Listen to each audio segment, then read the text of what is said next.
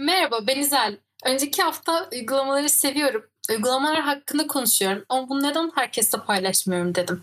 Arkadaşlarımla bir podcast serisine başladım. İlk kaydımız müzik uygulamaları hakkındaydı. Arkadaşlarımla iki farklı uygulama hakkında daha konuştuk. Bu haftaki konumuzda daha fazla uygulama içeriyor. Bu hafta sağlık uygulamalarını konuşacağız. Woohoo! O ya sağlık en sevdiğim. Dediğim gibi ben İzel ve bugün yanındaki arkadaşlarım Enes, Can Deniz, Elif, Binali, Özge. Selam. Merhaba. Selam. Merhabalar. Binali bu hafta ilk defa geldi o yüzden ona hoş geldin diye. Binali, Binali'ye anlat. De ki bu böyle böyle bir adam da. Aa, herkes kendisini anlatmıyor muydu? Sanırım anlatmıyoruz o yüzden şey yapmayacağız. Evet evet biz aslında gizemli, biz aslında gerçek insanlar değiliz. Seslerimiz deepfake ile yaratılıyor. Hepimizin yazılı şey konuşmalarını insan yazıyor. O yüzden bir sesin robotik abi. Hadi lan. Bende sesi robotik gelmiyor ya. Allah Allah. Neyse. Benim yazılımım Bir iyi şey.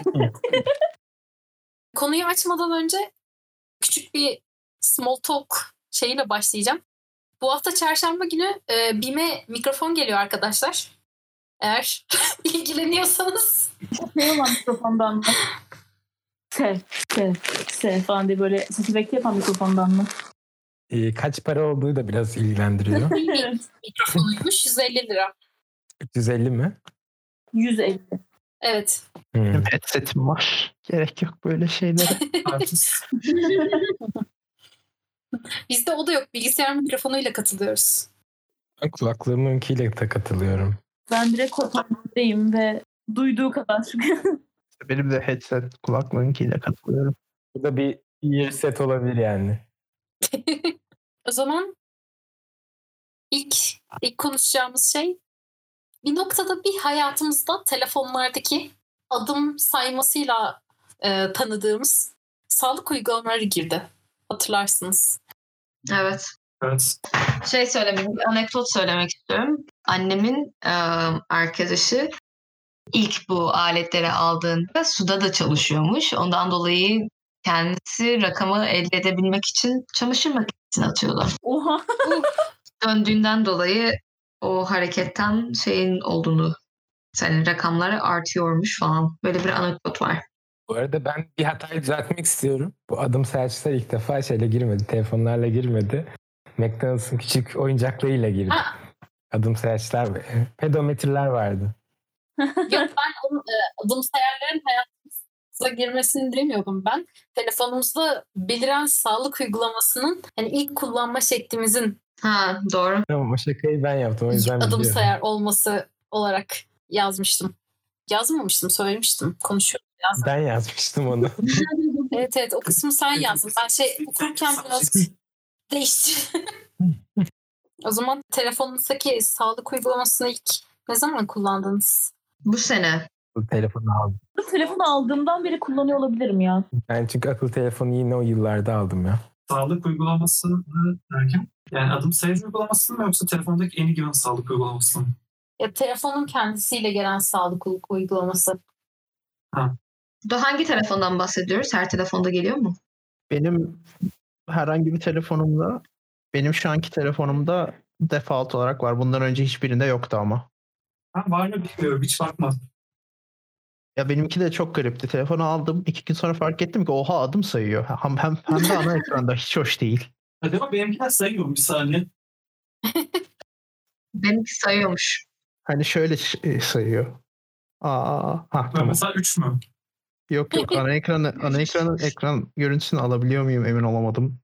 Ama alabiliyormuşum. Aha. Ya za- zaten bu podcast olarak koyduğumuzda görseller kullanılmayacak. O yüzden şey Yok ya şey Ama e, gö- görselleri tanımlayabilirsin bizim için. Şu an ne görüyorsun mesela? Bize biraz tanımlar mısın?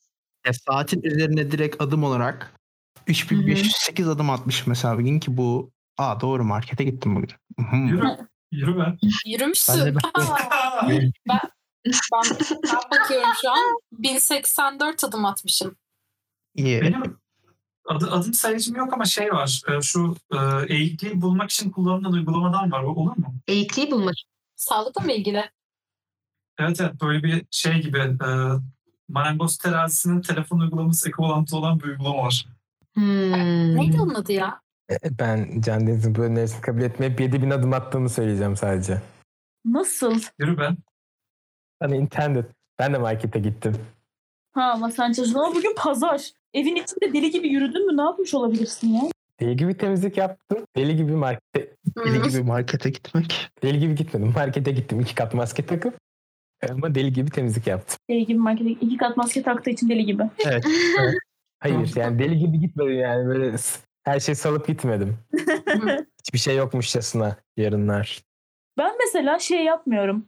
Evin içerisinde böyle temizlik falan gibi bir iş yapacaksam cebimde tutmuyorum telefonu. Ee, Aynen. Zaten evin içinde attığım adımları asla saymıyor. Yani telefon hep yatağımın üstünde olduğu için telefon adım atmıyor. Doğru. Ama ben mesela evi temizlesem de sayılmıyor yani. Oha çok mantıklı.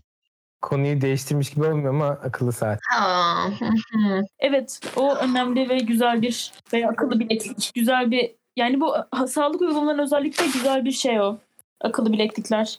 Araç sayma konusunda. Yok ben bakıyorum. Sağlıklısı en yakın şeyim şey e, Başkent Mobil var.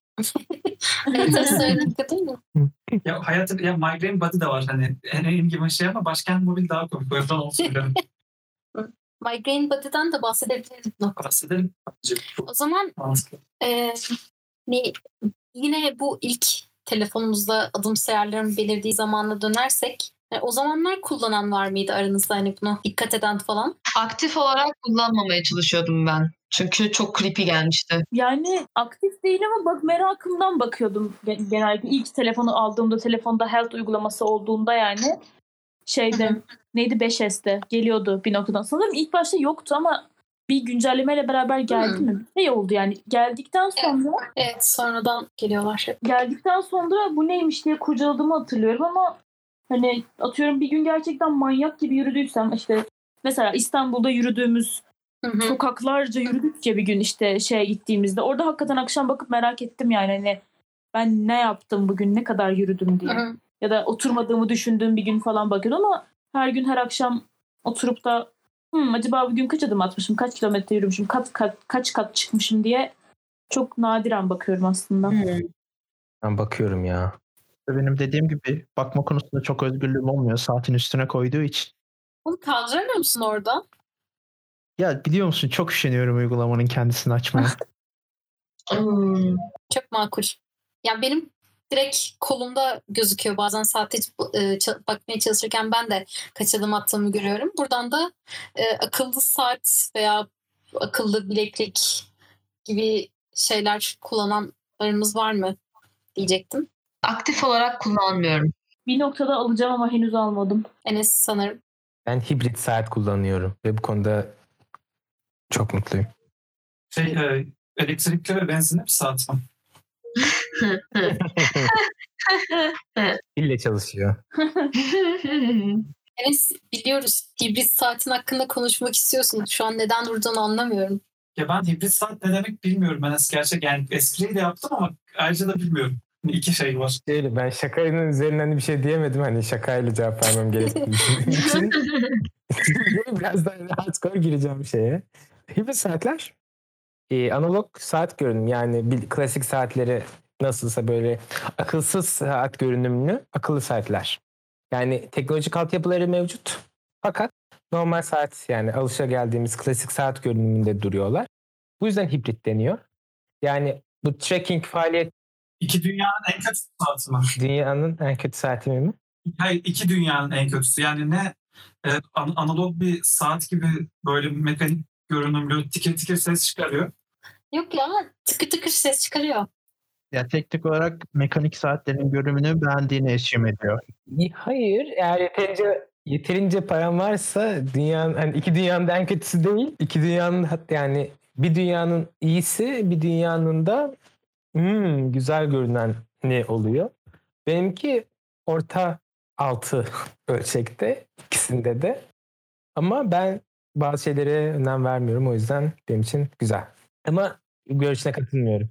Ve saat yani mekanik bir saat gibi gözüküyor ve şey hani adımlarını sayıyor falan filan ama üstünde bir veri yok. Telefondaki uygulamadan bakabiliyorsun. Yani veri var. va- var. Sanırım e, günlük hedef evet, günlük hedefine ulaşıp ulaşmadığını gösteren bir şey varmış. Ya şöyle benimkinde öyle var ama LED e, hani notifikasyon bildirimleri olan da var. Olanlar da var. Bir de hani EKG yapabilen, tansiyon ölçebilen öyle modeller de var. Tansiyon ölçebilen bir Böyle- şey yok ya saatte. Var. Yani var. Ölçebilirsin. Doğru ölçemeyebilirsin sadece. Bilekten ölçtüğün zaman sadece şey azalıyor. Hassasiyet değişiyor. Tansiyon değil de nabız ölçmesi daha muhtemel. Nabız ölçümü var zaten. Tansiyon biraz daha zor. Ama tansiyon ölçen bir saat biliyorum. Ben bir ara ya şey biliyorum tansiyon aleti projesi yaptım Enes ama ben de bir ara şey ben de bir ara telefonuma bağlanan e, tansiyon aleti mi alsam diye bakmıştım. Ben bu konuda Elif arkadaşımla aynı yerde duruyorum. Aktif olarak kullanmıyorum. Yay. Tamam o zaman hani bu uy- bu akıllı sağlık takibi araçlarımız ne kadar var olsalar da telefonumuzdaki bazı uygulamalara bağlanmadan da yapamıyorlar. O zaman hangi uygulamaları konuştuğumuza mı geçsek bunlarla beraber? Geçelim. Ben çok fazla sağlık uygulaması bahsedebilirim ama saatimden konuştuğumuz için biraz önce. Bu arada saatin markası Nokia. Oo Nokia. Vay be. Aa bu biz change çizeriz. Ve bu konuyla gurur duyuyorum. Bugün bu haftaya da bir konu şey yaptık. Nokia bir, hemen kısaca özetleyeyim. Nokia bir noktada Withings adlı firmayı satın almış. Withings de bu sağlık cihazları üzerine çalışan bir firma. Ve Nokia markası adı altında ürünlerini satmışlar. Ama Nokia bu piyasadan çekilmiş ve Withings şu an hala şey yapıyor. Ben de ucuz olması adına Nokia labeled olanı tercih ettim. Sadece ucuz olması adına değil. Çünkü Nokia'yı geri getir. Bring back the Nokia. Withings'in HealthMate adlı uygulamasını Health uygulaması gibi kullanıyorum. Ama çok fonksiyonları gelişiyor çünkü uykumu da takip edebiliyor. Oo. Bilekliğin kendisi mi takip ediyor? Yoksa farklı bir uygulama mı? Saatim uykumu, adımlarımı ve hareketlerimi takip ediyor. Hani aslında daha gelişmiş versiyonlarında hani işte yaptığın hareketi tahmin edip "Hmm, sen koşmuşsun den öte hani sen koşmuşsun yürümüşten öte sen spor yaptın işte sen yüzdün gibi şeyleri de anlayabiliyor. Evet saatimle yüzebiliyorum da. Hmm. İyi. Yüzebiliyordu. Ben de Xiaomi, Xiaomi'nin e, Mi Band ikisini kullanıyorum. Onunla da gelen bir Mi Health uygulaması var ama onu kullanmıyorum. Sadece oradan Apple Health'e bilgi göndermesi için kullanıyorum. Bunların ikisi de bize para vermedi ama vermek isteyebilirler. Hint hint. Evet. Buna ilk olarak yani genel amaçlı sağlık uygulaması kullandığınız var mı? Ben sadece e, kendi adıma açıkçası pandemiye başladığından beri adımlarımı saymak için Apple'ın kendisine bakıyorum ve fark ettim ki geçen sene de zaten o datayı topluyormuş ben kullanmasam da. Ondan dolayı çok enteresan bir veriyle karşı karşıya kalmıştım. Yani pandemi öncesi ve pandemi sonrası. Ve hani burada Özge'ye de birazcık katılıyorum. Yani çünkü ben de genelde telefonumu ev içerisinde bir yerlere taşımadığım için veya cebimde tutmadığım için 20 50 gibi e, rakamlarla karşılaştım ve birdenbire şey oldu böyle. Hani ben ne yapıyorum? Tuvalete bile gitmiyor muyum? Ne oluyor falan gibisinden. Ondan dolayı bu ara daha aktif bir şekilde telefonumu dışarıdayken özellikle yani yürümeye çalışıyorum. Bir de aynı zamanda ben hani sağlık konusunda yine kullanmaya başladım. O da bu sene başlamış olduğum şey var. Su takibiyle, periyot takibiyle uygulamalarını kullanıyorum. O şekilde takip yani genel olarak. Ben inappropriate olmasın diye soramıyorum ama bebek şeyi sorsana su takibiyleden kastettiği şey neymiş? Ee, su, su takibi şey ya um, günde ne kadar su içiyorsun? Kaç litre su içiyorsun? Ha bunlar iki farklı şey tamam. Derken su koydu. Birinin öbürü için Aynen. Benim suyum bitmiş. Ben böyle bir uygulama kullanmaya korkuyorum çünkü bana daha su iç diyebilir. sen dinlemezsin abi. Telefonun sana dediği her şeyi yapıyor musun? Evet. Yapmıyor muyduk ya? Bir dakika. Hayır yani tavsiye edebilir yani. Demiyor bu araya. Bu arada hani öyle şeyler. Bana şey biraz önce Microsoft bilgisayarımdan şey gelmişti. Aşı ol diye bir yazık çıkmıştı. Ne? Ay normalde şey yapmaz ama hani Microsoft'ta Microsoft'un hani demesi böyle şu e, Bill Gates neydi? Ne deniyor onlara? Conspiracy. Conspiracy teorilerini şey yapmıyor mu? Çip takacak abi. Çip takacak. Çip takacak diyorum size anlamıyorsunuz. Bir şaka yapmıştım. O zaman ben su takibine geri döneceğim. Bu en başta da seninle konuştuğumuz bir uygulama vardı. Adını şu an. Hayat Elisa. Yok yok Elif'in su uygulaması. Ha benim e, su uygulamamın adı Water Lama arkadaşlar. Lama mı? Lama aynen. Şu küre. Evet. Uf. Ve hemen şimdi daha deminki içtiğim bardağı da Tatlış bir uygulama. ekleyeyim. Aynen bayağı tatlış ve e, ne kadar accurate tam olarak emin değilim ama şey seçeneği çok hoşuma gidiyor. Multiple içecek seçeneğinin oluşu hoşuma gidiyor. Bu şekilde. Yani e, eğer iç yüzünü tanımak neden tatlı olduğunu anlatacaksam iç yüzünde bir lama silüetiyle karşı karşıyayız ve e, tatlı ikonlarımız var. İşte su, siyah çay, yeşil çay, kahve, meyve suyu gibisinden. Ee, onlar onların üstüne tıklayarak ortalama kaç mililitre e, içtiğinizi ekleyebiliyorsunuz ve ekledikçe lamanın silüetinin içerisindeki bar gittikçe hafif sallanarak deniz dalgası gibi yükseliyor. En son tamamladığınızda da günlük hedefinizi lama deseninin kendisini görüyorsunuz. Ben bu konuda iki şey eklemek istiyorum. Öncelikle Lama'yı, e, uygulamayı çok güzel anlattın. Şu an Lama'yı yaşıyorum. Yani kafamın içinde o görüntü e, sallanıyor. Deniz dalgaları gibi şey. Bir uygulama varmış aynı işe yarayan su içmeyi takip eden ve benzer bir şekilde su içtiğinde giriyorsun ama lamadan farklı olarak bir bitki var ve bunu bir yandan da sen her su içtiğinde ona da su gidiyor ve hayatta tutuyor. Yani günlük hedefine kadar içerek bitki hayatta tutmaya çalışıyorsun. Tatlı.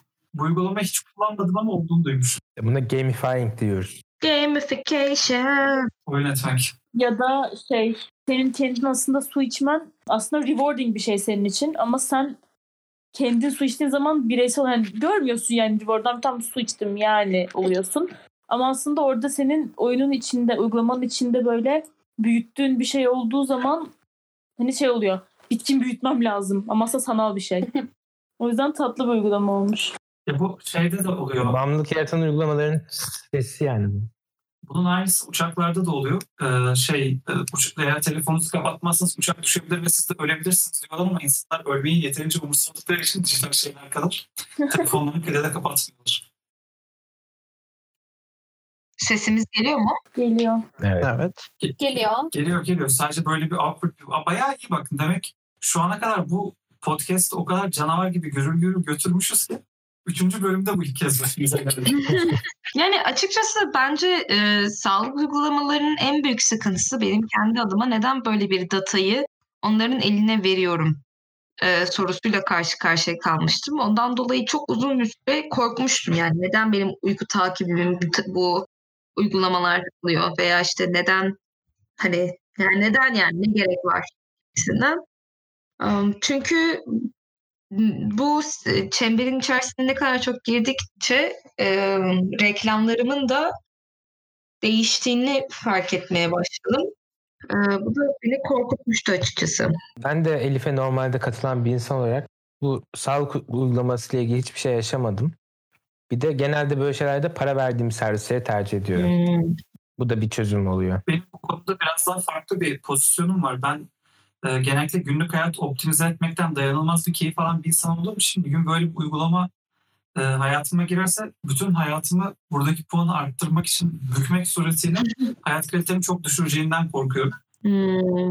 O yüzden de uzak durmaya çalışıyorum. Ben de çok benzer bir şekilde the more the merrier hissettiğim için data konusunda I need all the data and I don't mind sharing. Ee, benim data konusunda endişem yok da sağlık yok. O yüzden hani, hani not very useful. Ben şey soracaktım mesela hani bu bir gün öyle bir toplumun içerisinde yaşıyor olsak ve artık kendi datalarımızı satabiliyor olsak aracı firma olmaksızın hani biz data üreten çiftçileriz ve kooperatif, kooperatif şeklinde aracı işte hani öylesine diyorum işte Migros, Şok, Bin falan olmaksızın direkt bunu işleyecek olan firmalara e, veya insanlara veya işte şeylere satacağız işte Ben bu soruya cevap vermek konusunda çok ben, ben, heyecanlıyım. hayır, ben çok heyecanlıyım bu soruya cevap vermek konusunda. Ben bunu bugün de yapıyorum. Ee, anketlere katılıp karşılığında para alıyorum. Harika olay ya. Gerçekten. Ben kendi şeyimi söylemek istiyorum. Futures Market diye bir konsept var. Hı hı.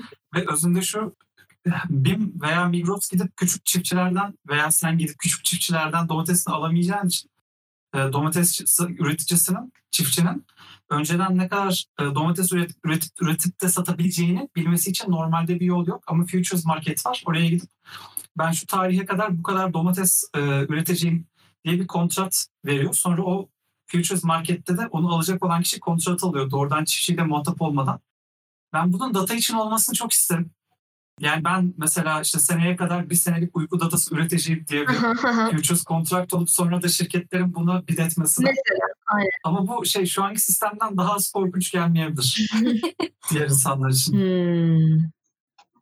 Şu anki sistemi biraz açıklamak ister misin? Ben çünkü çok detaylı sahip değilim. Şu anki sistem şöyle. Bir takım senin web hareketlerin veya benzeri e, hareketlerini tutan uygulamalar var. Bu işte eğer adam hardware'de yapıyorsa Apple gibi telefon üzerinden adım veya uyku gibi bilgiler olabileceği gibi adam sadece browser yapıyorsa, uygulama yapıyorsa Google gibi o browser içindeki hareketlerini kontrol ediyor. Bunların hepsi tutuyor. Sonra da bunu e, kullanarak bir takım e, birbirine benzer insanlar oluşturmaya başlıyor. Şu insanlar birbirlerine daha çok benziyorlar. Sonra da diyor ki bunlardan biri şunu yapmış demek ki öbürleri de bunu yapabilir. Hmm. E, bir layer aşağıda da şey var matris çözüyorlar. Anladım. Ben o konuda çok heyecanlıyım. Ama burada aslında mevzu şu. Yani bu, bunun bu sistemin mantıklı bir şekilde çalışabilmesi için çok sayıda insanın aynı anda data üretiyor olması lazım. Hı hı.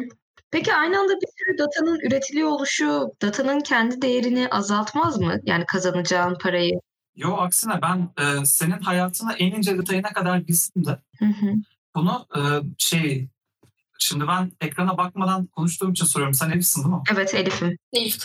Tamam Özge'nin hayatını bulmak için senin hayatından yararlanmam ama ben eğer Özge'nin yaşadığı şehirde Ankara diyebiliyorum Evet. ki 10 milyon insanın hayatıyla ilgili çok fazla dataya sahipsin. Bunu kullanarak Özge'nin hayatının ne, oldu, ne olacağını tahmin edebilirim. Özge'nin datası içeride olmasa bile. Hatta ben bunun dersini alıyorum. Hmm. Yani 500, yani 557 Hmm. Statistical Learning. Hmm. O yüzden şey datanın artması aksine e, datanın değerini arttırıyor. Hmm. Ama hmm. Ha, benim sadece participation sayısı artsa anlamında diyorum. Mesela herkes o şekilde çok yani özgeri gibi işte onun e, demografik bilgilerine ve kültürel, sosyal, sınıfsal bilgilerine benzer şekilde olan bir milyon kişi de mesela atıyorum bir milyon fazla olmak zorunda değil ama hani veya Türkiye'deki bütün özge gibi olan herkes bu şekilde bu, bu yoğunlukta data üretse o zaman özgenin üretmiş olduğu datanın değeri azalmayacak mı?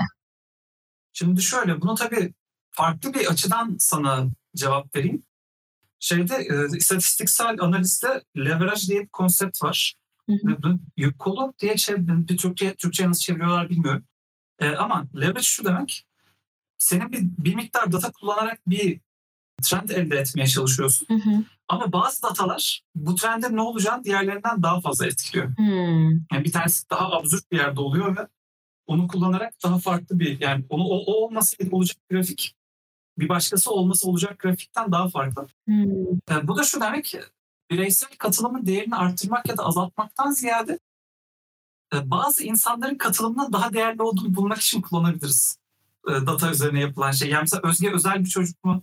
Yoksa Özge gibi bir milyon kişi mi var? Ben özel bir çocuk olduğunu şahsen biliyorum ama data kullanarak da bunu kanıtlama şansımız var.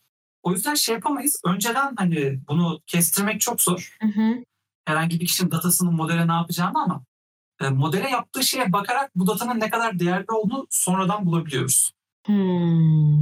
Yani sen bize bunu kattın, teşekkürler sana çok para vereceğiz ama sen bize hiçbir şey katmadın, rezil bir hayatın varmış, senin datan, datan olmaz olsun, lanet herif deyip ona para vermemek gerektiğini Ya toplam datadan çok senin verdiğin datanın tipine bakıyor. O yüzden belli demografiklerde mesela İzlen'in dediği gibi belli demografiklerde anketler daha az para ödüyor mesela. Peki o zaman kaliteli data nedir? Ya da belli demografik, demografikteysen öyle bir anketle para kazanma gibi metodun olamıyor Hmm. mesela. Ee, bir şey dedin ve beni böldün. Ha yo şey diyecektim. e, kaliteli data, data nasıl bir data oluyor? Yani mesela şimdi bu uygulamaların da aslında bahsettiğimiz takip sürecinde bize aktardığı yani aldığı datayı bize gösterme şeklinin kalitesine göre kullanıcı olarak biz keyif alıyoruz veya almıyoruz veya bırakıyoruz işte hani veya rahatsız oluyoruz. O zaman hani hangi datayı her data değerli değilse hangi datayı alıp almak istemediğimizi nasıl karar vereceğiz? Yani firmalar buna nasıl karar veriyor veya hani mesela işte daha deminki örnekten gidecek olursak saatin üstünde olan o adım sayısı hani kaliteli bir data gösterimi mi veya iyi bir şey mi kötü bir şey mi? Yani ne kadar detay çok detay. Ben sana bunu şöyle bir şekilde anlatayım. Mesela adım sayısı üzerinden gidecek olursak adım sayısı yükseldikçe insanların spor ayakkabısı davranışlarında olan değişikliğe bakabilirsin. Ve diyebilirsin ki ha günde bir 10 bin ile 12 bin arası adım atan insanlar şu tip spor ayakkabıları kullanıyorlar. Ee, ve bunu ge- görecesiz bir şekilde alıyorlar ayakkabıları zarar gördüğü için. Hadi ben buna bu insana bu reklamı göstereyim. Hmm. Yani açık konuşmak hani adımla ne çılgınlıklar yapılabilir aklıma çok bir şey gelmiyor ama dediğine farklı bir e, yerine gördüm. Ona cevap vereceğim. Hı hı. Çünkü politikacıyım aslında. Hı hı. Şey sen kendi adımını zaten istiyorsun. Sen hiçbir zaman Özge'nin adımı bilgisi yani neredeyse hiçbir zaman senin umurunda olmayacak. Dolayısıyla bütün kullanıcılarına adım bilgisini gösterecek bir uygulama için bütün kullanıcıların adım bilgisini tutmak istersin. Ama bunun ötesinde yapacağın işte metadata dediğimiz senin adın olmadan sadece davranışlarının olduğu datada Hı hı. dediğim gibi şeyler de kullanılıyor. Böyle yani şuna bakıyorlar önce. Bütün adım atan insanlar içerisinde bazı sayı aralıklarında adım atanların bir takım davranışlara daha yatkın olup olmadığına bakıyorlar. Hı hı. Çok sayıda insan kullanarak bunu yapıyorlar. Çünkü mesela bunu bir de şöyle düşün. Çok yağmur yağan bir yerde sadece bunu yaptığınızı düşünelim. Hı hı. Adam dışarı çıkar çıkmaz ayakkabısı yok oluyor. Bu aynı e, o datayı kullanarak ayakkabı önerisi yapacaksın. Kurak bir yerde işe yaramaz. O yüzden kurak ve ıslak yerleri aynı anda istiyorsun. Ama çok fazla insana bunu yaptığında Hı hı. şey yapabiliyorsun. Kimin ayakkabı reklamına daha çok ihtiyacı var bunu daha kolay kestirebiliyorsun. Anladım. Ya da Google'ın yaptığı gibi bilgisayarın mikrofonundan kullanıcıya sormadan ne konuştuğunu alıp buna göre reklam koyabilirsin. Yani o da bir hani o da bir seçenek ama biz adım üzerinden gidelim. Daha centilmence böyle. Ya ayakkabı konusunda şöyle bir şey de var. Bir sürü adım sayar özellikle böyle daha Hı hı. subscription'lı olanların ayakkabı modelini bağlanma, bunları Doğru. not etme gibi özellikleri de var. Sen Nike'ın spor uygulamasında bu var. Hmm. Runkeeper'da da bu vardı mesela. Runkeeper'da sanırım Adidas'la ortak. Sanırım hatırlamıyorum. Ama yani ayakkabını bağla gibi bir seçenek vardı ki garip gelmişti. Ama var böyle bir şey. Niye, ki- niye ki ayakkabılarını herkes bağlar bağcıklıysa. Neyse. O yüzden Migrant Bud'dan bahsedebiliriz artık. Olur. O zaman başka hani aslında ondan önce konuşabileceğimiz bir de şey var. Hani e, spor yapmakla ilgili. Yaptığımız neler var böyle Bana nasıl spor yapıyorsun diye mi soruyorsun? yani biraz. Ya aslında Yürüyorum. Ta- sen, sen söyle sen söyle pardon. Sözünü kestim. Yok ben yürüyorum o kadar sen devam et. Ee, bir tane bir şey vardı. Lisedeyken kullanıyordum. Ee, kalori sayma ve genel olarak işte hem içtiğin suyu, içtiğin kahveyi, ne bileyim kahvaltı, öğle yemeği, akşam yemeği vesaire işte yaptığın, yediğin bütün her şeyi falan sayıyordu. Ve eğer premiumunu alırsan işte sana belli işte senin kendi e, ulaşmak istediğin hedef doğrultusunda belli bir işte şey veriyor. Tarif veriyor. İşte sana diyet listesi hazırlıyor falan. Bu tarz bir program vardı. Hı hı. Ve içinde hani aldığın kaloriyle beraber yaktığın kalori de hesaplayabilme gibi bir özelliği var ama şimdi ben mesela kendim spor yaptığım zaman hani içindeki spor özellikleri mesela çok kısıtlıydı bu noktada. Ben bir şey yapıyorum mesela uyduruyorum Nike Training Club'ın bir tane e, antrenmanını yaptım mesela o gün. Hani Nike Training Club bana bir tane bir kalori veriyor. Ortalama bu kadar kalori yakmışsındır diye ama o her zaman hani düşündüğün kadar olmuyor olabilir veya bir buçuk saat spor yapıyorum. Nike, Nike diyor ki bana 140 kalori yaktın. Yani Hı hı. anladın mı? Çok da feasible gelmiyordu o noktada bana. Hı hı. Ve o programın mesela bu kalori sayma kısmında e, yaptığım hareketleri tek tek işte 30 tekrar şınav bilmem ne tek tek yazdığın şeyler vardı ve fark ettim ki aslında yine çok kullanışlı değil. Çünkü aslında yaptığım her hareket içine dahil değil ve hani bu aynı zamanda işte Apple'ın sağlık uygulamasıyla falan da bağlantılıydı ve hani bir ara çok ruh hastası gibi takip ediyordum aldığım verdiğim bütün kalorileri her şeyi. Hı hı. Ee, ve bu konuda aslında eğer ki bileklik takmıyorsan ve gerçekten senin nabzından vesaireden hani böyle bir, bir tık daha böyle e, senden senin kişisel ve bireysel girimin gir ve data girmenden bağımsız olarak kaydetmiyorsa çok da verimli olmuyor mesela bu uygulamalar. Spor ve şey takibi konusunda Katılıyorum. işte aktiflik Hı hı. konusunda. Kesinlikle katılıyorum. Çünkü benim de yaşadığım en büyük sıkıntı oydu. Yani kullanıcı müthiş bir takip ve yani aslında dataya giren kişi biraz senin olman gerekiyor. İstediğin accuracy'de bir cevap alabilmek için uygulamadan. Hı hı. Ben burada bir discussion provoke etmek istiyorum. Bu tarz spor uygulamaları var. Şey yapıyor işte spor yaptığın zaman ne kadar e, kalori yaktığınla ilgili bilgiler çeşitli şeylerden infer ediyor. Mesela diyorsun işte bir saat yürüdüm. O da bir şey tahmin ediyor. Bu doğru olabiliyor, ol, olmayabiliyor. Almost certainly de doğru değil. Şimdi bu uygulamanın size gün içinde yaptığınız kaloriyi tahmini bir sayı olarak vermesini isterdiniz? 2567 falan gibi. Yoksa yetersiz, makul ve fazla diye üç tane fazi ihtimal olarak vermesini isterdiniz. Ya da işte bu beş de Ben olabilir. sayı vermesini tercih ederim. Ben de değiş şey yani UI tercihim olarak da benim anlamadığım bir tane bar vermesini tercih ederim. Hani Evet yani sayı vermeli, bar da vermeli. o bar üzerinde hani ben istediğim gibi bölebilirim. Ben barın şuralarındayken kendimi iyi hissediyorum diyebilirim ama hani şey hani gerçek işte şu kadar kalori yaktın bir yalan. Ya ben şey Özge bunu e, bu ayrım benim için önemli. Doğru kalori kesinlikle bilmeyecek. Yani bi- bilemeyecek. Yani bilebileni olsaydı başka bir discussion. Bu o değil.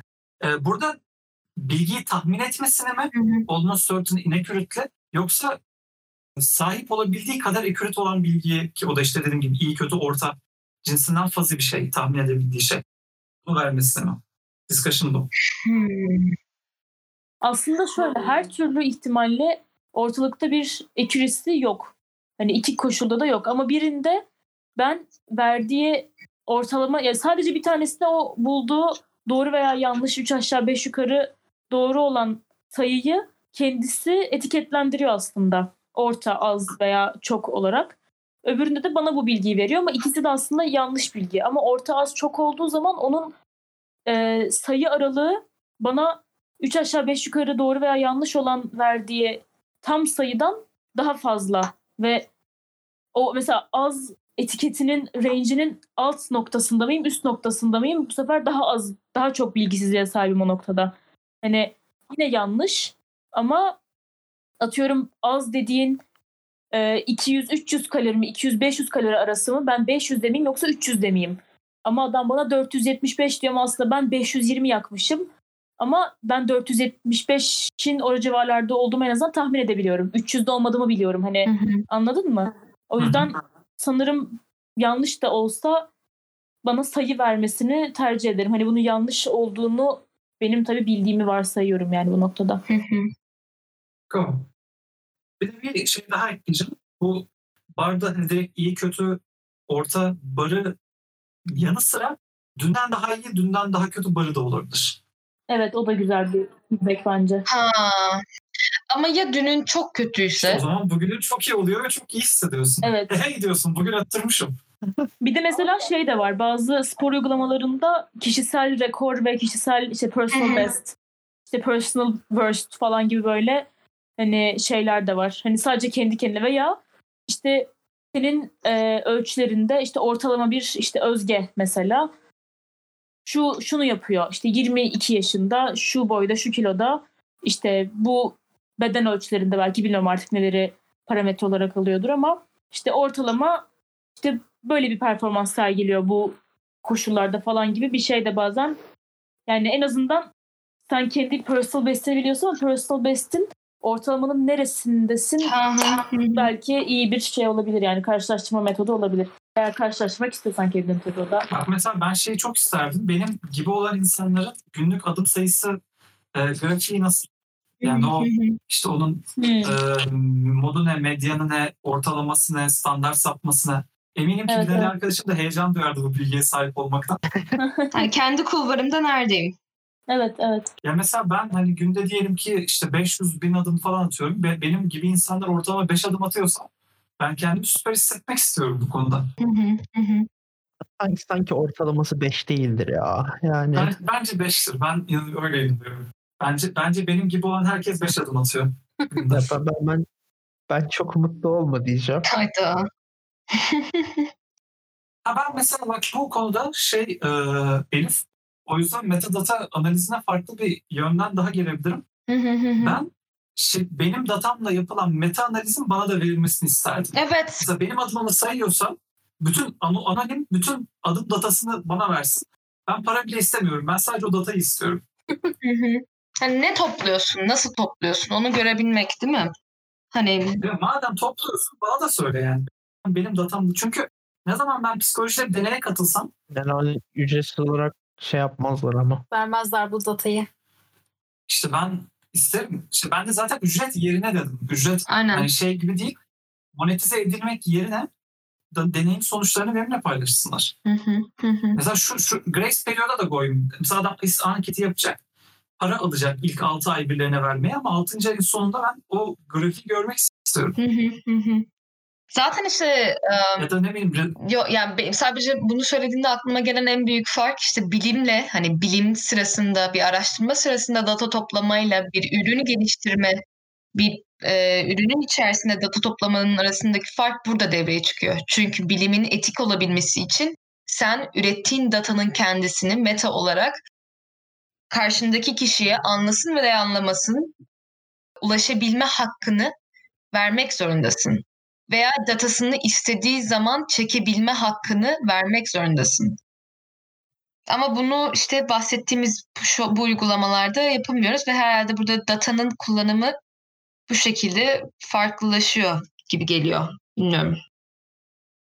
Ya datadaki sıkıntı şu yasal herhangi bir yerde yasal süreç herhangi bir şekilde buna catch-up yapamamış olduğu için hı hı hı. şu an biraz free for all takılıyor data şirketleri. Aynen. ya ama ben mesela şeyi tercih etmezdim. Hiçbir kimseden data toplanmasın dünyasında yaşamak istemezdim. Ben şeylerimde, e, Trendyol önerilerimde çok mutluyum. Ben sadece benim bilgilerime ne olduğunu bilmek istiyorum. Trendyol önerisi oluyorlar. Ya işte aslında ama buradaki sıkıntı da herhangi bir ya bu bu aynı şekilde mesela ben Amazon'da bir ürünümü geri yolladığımda o ürüne ne olduğunu bilmek istiyorum demek gibi. Veya işte ben bir pet şişesini geri dönüşüm kutusuna attığımda o geri, onun sürecinin ne olduğunu bilmek istiyorum gibi. Ama aslında bu süreç çok temiz olmuyor ve saklanmasının arkasında da bir sebep oluyor, bir güç oluyor hani istemekte çok haklısın. Zaten de herkes biraz daha hani o kelime ne kadar doğru burada bilmiyorum ama transparent olsa yani biraz daha daha az opak bir şekilde çalışsa firmalar herhalde dünyaya daha az zarar verirdik diye düşünüyorum. Ya zarardan da öte olarak datada şöyle bir sıkıntı var. Datada transparent olamıyorsun çünkü zaten parayı kazandığın şey o data. Hı hı. Hani bu üret üretilmiş bir hani şeyle farkı bir ürünle direkt bir ürünle farkı datada zaten transparent olursan zaten parayı kazandığın şeyi açmış oluyorsun herkese. İşte bunun birkaç çözümü var. Biri Grace Period. Dediğim gibi mesela data toplandıktan sonra biz adam bir yıl boyunca kullanacağım. Birinci yılın sonunda da bunu publicize edeceğim diyebilir. Ya da şey olabilir. E, vatandaşa düşük resolution'la paylaşabilirsin. Hmm. Mesela bana sadece benim gibi benim gibilerin ortalama adım sayısını söylersin. Bu da örnek olarak mesela şey Şey. Class'taki not uygulamasına verebilirim. Orada benim gibilerin şeyin ortalama notunu veriyorlar sadece. Ben tatmin miyim? Hayır değilim ama anlıyorum. Hmm. Böyle yaptıklarını. ben şey diyecektim ama konuşurken kontrol ettim. Saatimin uygulamasında diğer kullanıcıların uyku skorlarıyla benimkini karşılaştırabiliyor ama adım sayısı kısmında öyle bir şey yok. Yani uyku kısmında kullanıcıların %78'inden daha iyi uyuyorsun gibi bir nokta koymuşlar ama Of işte bu ya hayallerimin datası. ama y- yürüme datasında buna benzeyen bir şey demiyor. Bana bunu demişti yürüme datasında. Hani şu insanların şu kadarından daha iyisin diyor arada. Ama bu hani genel işte Dünya Sağlık Örgütü'nün verdiği datalara göre falan mı onu bilmiyorum ama ben şey abi niye sorguluyorsun? İnsanların şu kadarından daha iyisin dediğinde onu alıp hayatına devam etmen gerekiyor. Şu kadar, şu kadarına da bağlı. Peki hani insan motivasyonunun karşılaştırmadan gelmesi hani farklı insanlarla ya ben mesela ondan dolayı Özge'nin dediği gibi işte hani geçen günden daha iyisini daha çok tercih ederim diğer insanlardan daha iyisinden ziyade. Daha sağlıklı bir motivasyon kaynağıymış gibi geliyor. Tabii bu aslında app'lerden ziyadesiyle uzak bir tartışma konusu ama o yüzden e, işte moderatör Evet. konunun sapmasını engellemek istiyor musun? Konu bence sapmadı. Şu an ilginç bir O tartışma zaman yapıyoruz. o zaman let me, Üzerinden çıkan. o zaman let me tell you. Şimdi biz biyolojik olarak immediate komünitemizden daha iyi olmak ya da olmamakla zaten şey yapıyoruz. Endorfin salgılanmayı hak ediyoruz. Yani biz içinde bulunduğumuz tribe'daki geri kalan adamlardan daha iyiyiz ki üremeyi daha çok hak ediyoruz'a doğru giden bir şey var. Rewarding mekanizması var. Ben bu mekanizmanın olmasından mutlu muyum? Tabii ki değilim. Bana ne kim ne istiyorsa onu yürüsün ama ama bu var ve e, bu var olduğu için de bu, bunu hijack edip bunu kullanmakta fayda görüyorum. Kendim için de hayır. Çünkü again ben o uygulamaları zaten kullanmıyorum ama kullanan birinin bunu daha teşvik edici bulacağını düşünürdüm. O yüzden senin e, düşünmüyor olman aslında ilgi çekici o yönüyle. Hmm. Yani çünkü bense bunun rival instinct'e düşürmek bence durumun komple karşılaştırmanın kullanılması. İşte like butonunun gelmesi, işte um, hani kalpler olması, izlenme sayısı. Hani bunun aynısının sağlık alanına da gelmesi senin söylediğin gibi senin hani kullanmamandaki kaygın hani kendi sağlığımı kaybetme kaygısı. Çünkü onu maksimize etme veya işte onda en iyisi olma veya karşılaştırma. Hani gerçekten ne kadar motivasyon veriyor senin sağlığın için ve bu düşünce yapısının sağlık uygulamalarında yer alması ne kadar olumlu veya insani. Bak ben buna süper bir anekdotla geri dönmek istiyorum. Hı hı. Benim bir dur bakayım ne vardı? Sudoku yok Sudoku değil. Q'da mı vardı? Bir oyunda vardı böyle bir şey. Bir ya puzzle oyunuydu. Puzzle'da yapınca insan Blend okuda mı? Tamam. İnsanların yüzde kaçından daha az hamlede bu puzzle'ı çözdüğün bilgisini sana veriyordu. Hı hı. Ve ben bunu kapattım. Dedim ki ben bu bilgiyi hayatımda istemiyorum. Bu bilgi bana sadece mutsuzluk getiriyor. Evet, evet aynı oyunu ben de oynuyordum. Ben de sakince oyunu kapattım bir gün ve bir daha açmadım. sakince. O oyunu sakince yere bırak ve uzaklaş. O yüzden ben şey e, kendi adıma bunun huzurun a karşı değil, huzura antagonistik bir uygulama olduğunu düşünüyorum. Ama mesela ben app üreticisi olsaydım biraz da bu discussion'a oradan ya o perspektiften bu discussion'da bulunuyorum. Ee, app üreticisi olsaydım bunun yararlanabilir bir şey olduğunu düşünürdüm. O yüzden Hı hı. de şey metadatayı bunun için kullanmak isterdim. Hı hı. Ya asıl kısmı o oraya geliyor çünkü problem bence o ins- yani başarılı olmak o uygulamada başarılı olmadığın için zaten sana şey gelmiş. Eğer başarılı olduğun bir uygulamada bunu düşünmezsin. Hatta aksine teşvik edici bir unsur ol- olabilir yani. For the records Enes e, uygulamada başarısız değildim. Sadece e, orada yüksek skor almak için sevmediğim bir tarzda oynuyordum. Ha. Benim de öyle. Yani şey e, oyunu kompetitif oynamakla eğlence Hı hı. için oynamak arasında bir Fark var. hareket tarzı farklılığı var ya. Evet. Beni oradan patlatmışlar.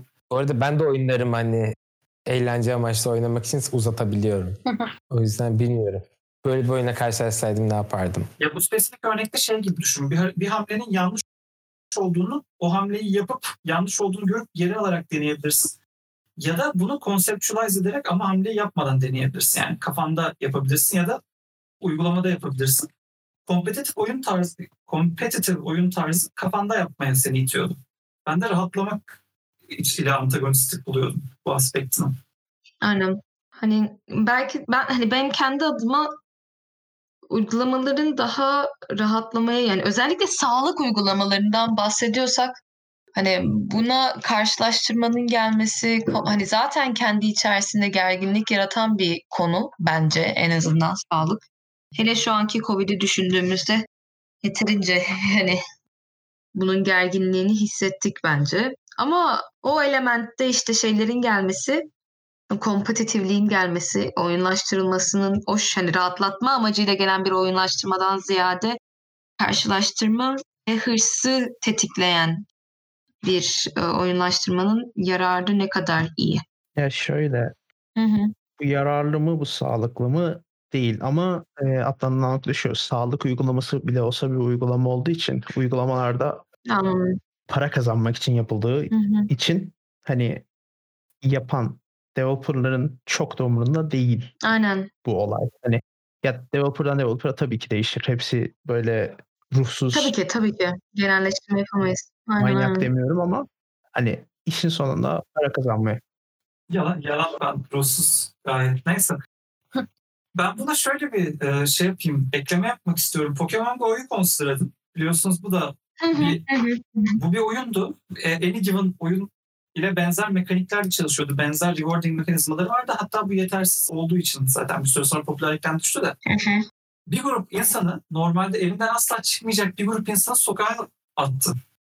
Yani sonuçta bazıları lağım çukuruna düşerek öldüler ama yani ölmeyenler için çok pozitif bir development. Ya bu şey yani sağlık uygulama yani eğer bir uygulama insanların kompetitiflik nature'ını exploit ederek onları belli bir hareket tarzına itecekse bu hareket tarzının sağlık konusunda itmesi diğerlerinden daha iyi olabilir. Hani yeni bir bağımlılık yaratmaktansa sağlıklı olma bağımlılığını yaratma mı diyorsun yani?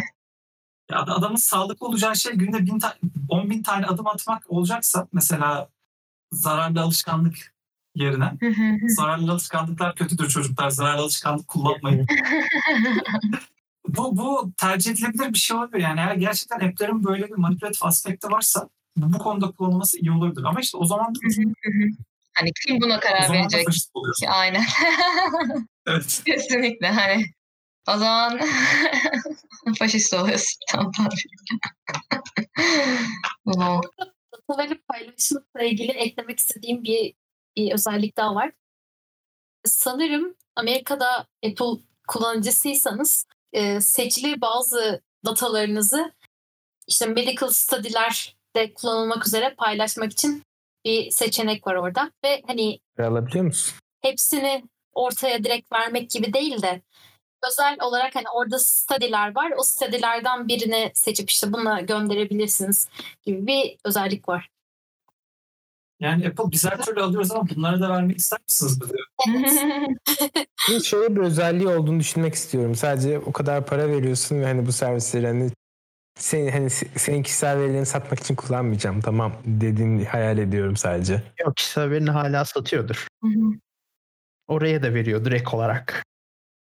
Bir de bu kişisel verilerin koru- korunması konusunda olaya bir de ım, şey utilitarian, utilitarian bir, şeyden yaklaşımdan gelmek istiyorum.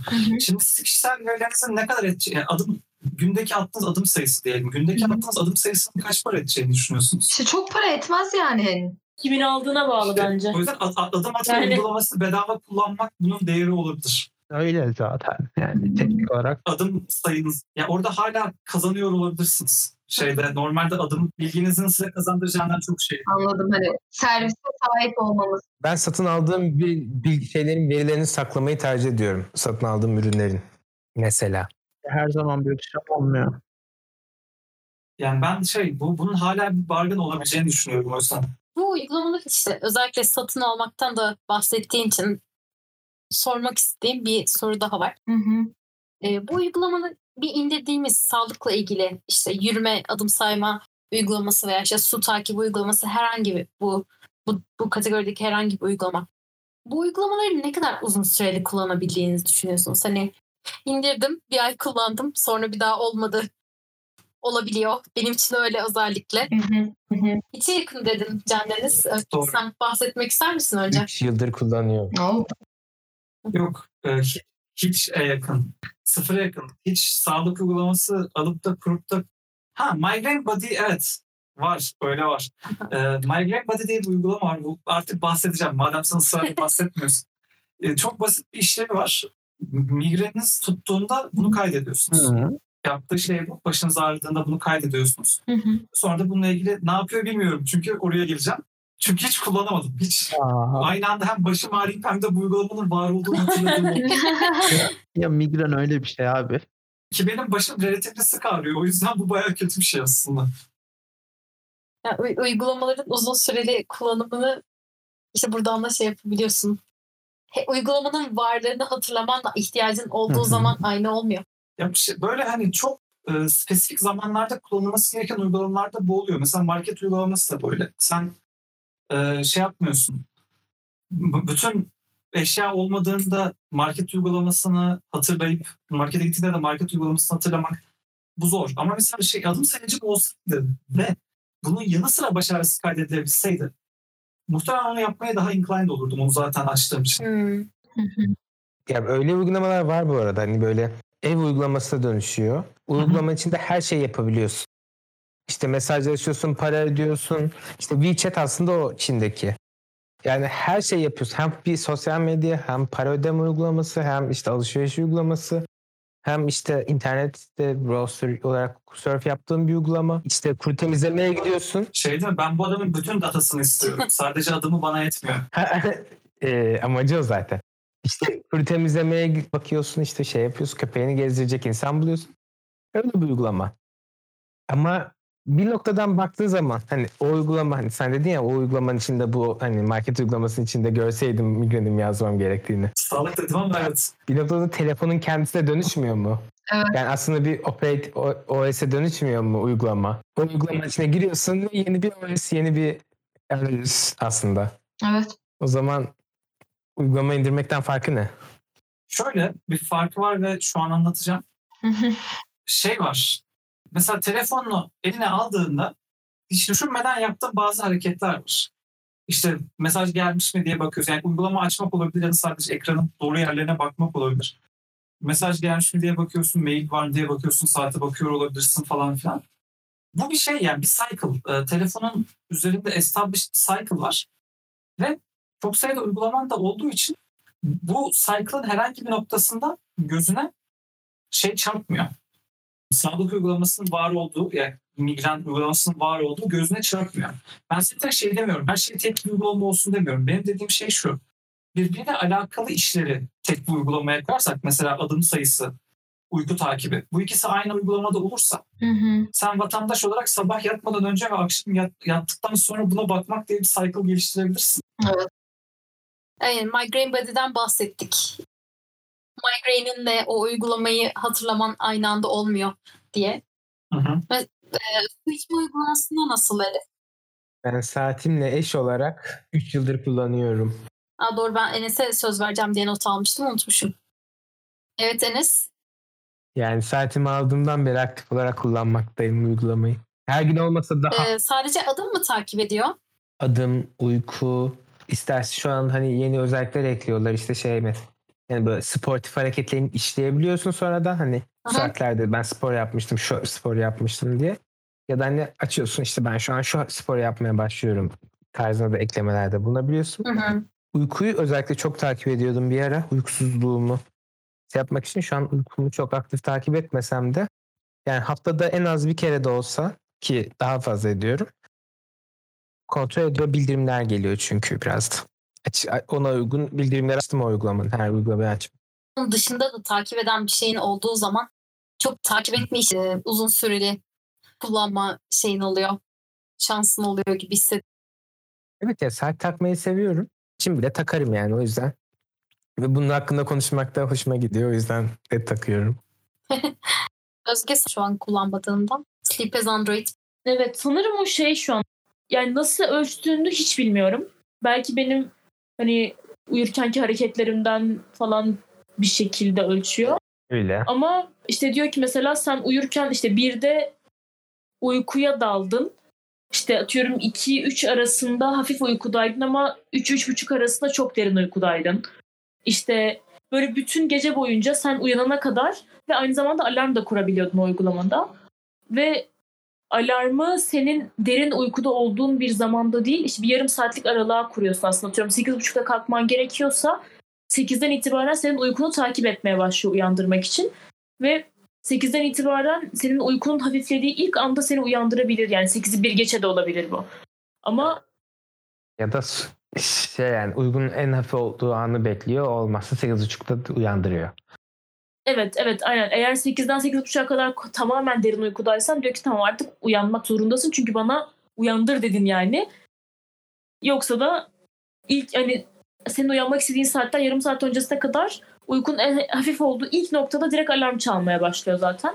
Ondan sonra Ya da yumuşak yumuşak çalıyor bazen. evet evet evet yani çok çok tatlı. Gerçekten iPhone alarmından sonra çok tatlı gelmişti o. Ben şu an iPhone'un aptal şeyi zil sesi beni delirtiyor yani. Birkaç şey var. Equivalent uygulaması var bu arada. Vardır illaki ya çok fazla böyle uygulama var. Bu şey de Ben de kullanmıştım çünkü. e, Adidas'ın uygulamasıydı Ya var da şimdi çok üzücü bir şey söyleyeceğim. Ee, Apple'daki ücretsiz olan hiçbir uygulama bu e, Android'deki Sleep as Android uygulaması kadar iyi Aa. yapamıyor bunu. Android kullanmayı özlememi e, sebep olan böyle bir iki şey var. O da onlardan biri de bu. Sleep as Android bir, ke- bir, kere daha söyleyeceğim adını çünkü Ben- çok güzel. Hiç Çok doğru çalışıyor. Uyku düzenimi e, toparlamam hakkında yani toparlamamı sağladı. Yani o uygulamayı kullanmadan önce gece yatakta yatıp e, tavana baktığım için bütün gece uyuyamıyordum. Ama sabah da alarmı duymayıp uyanamıyordum. Evet. Gece uyumamış olduğum için. Ama nerede uyandıracağını bilen bir uygulaman olunca uyanabiliyorsun. Evet. O gerçekten o gerçekten beni de çok etkilemişti. Uyku kalitemi falan. Çünkü hatırlıyorum kendim alarm kurduğum zaman asla asla duymuyorum. Kapatıyorum yani. Alarmı kapattım hatırlamıyorum bile bir noktada. Ve hakikaten alarmı duymuyorum bazen. Ama bazı noktalarda alarm öyle güzel yerde çalıyordu ki bu uygulamada. Yani zaten uyanmak üzereymişim de hakikaten çok çok harika bir yerde uyandım. O zaman e, kullanılabilecek güzel uygulamaların da olduğunu diyerekten Evet, bugünkü evet. Size reklam vermek isterseniz şey bugünkü birazcık konumuzdan saptığımız ama çok ilginç tartışmalara doğru gittiğimiz bölümümüzün sonuna geldik diyelim. Umuyoruz haftaya da olur. Haftaya da sizleri burada görürüz arkadaşlar. Bence gelirler. Ben de öyle umuyorum. Haftaya da bize duyarız. Bir noktada bir kapanış müziği falan ayarlarız podcast'te. Bu o çalmaya başlar Aynen. buralara geldiğimizde. Eğer konuşmamızı istediğiniz bir uygulama kategorisi varsa lütfen bizlere ulaşın arkadaşlar. Yani e-mail adresi oluşturabiliriz. Evet evet. Şey siz bunu dinlediğiniz noktada muhte- muhtemelen bir böyle ben Twitter hesabı düşünmüştüm ama açmış Eğer, oluruz. eğer Twitter derken Patreon demek istediyseniz katılıyorum. Oradan kon- konuşmak istediğiniz app'lere oy bile verebileceksiniz. Evet evet şey şu an e, kullandığınız podcast dinleme uygulamasına bağlı olarak e, show notlarına bakarak oradan bütün linklerimize ulaşabileceksiniz. Hatta bir gün bu e, crowdfunding uygulamalarını konuşsak? Aa, Güzel fikir bence. kesinlikle. Çok bir bilgim yok ama katılırım yani. O, o yüzden konuşuyoruz. O zaman haftaya görüşmek üzere diyoruz. Haftaya Evet. görüşmek üzere diyelim. Aynen aynen. Görüşelim. Görüşürüz. Görüşürüz.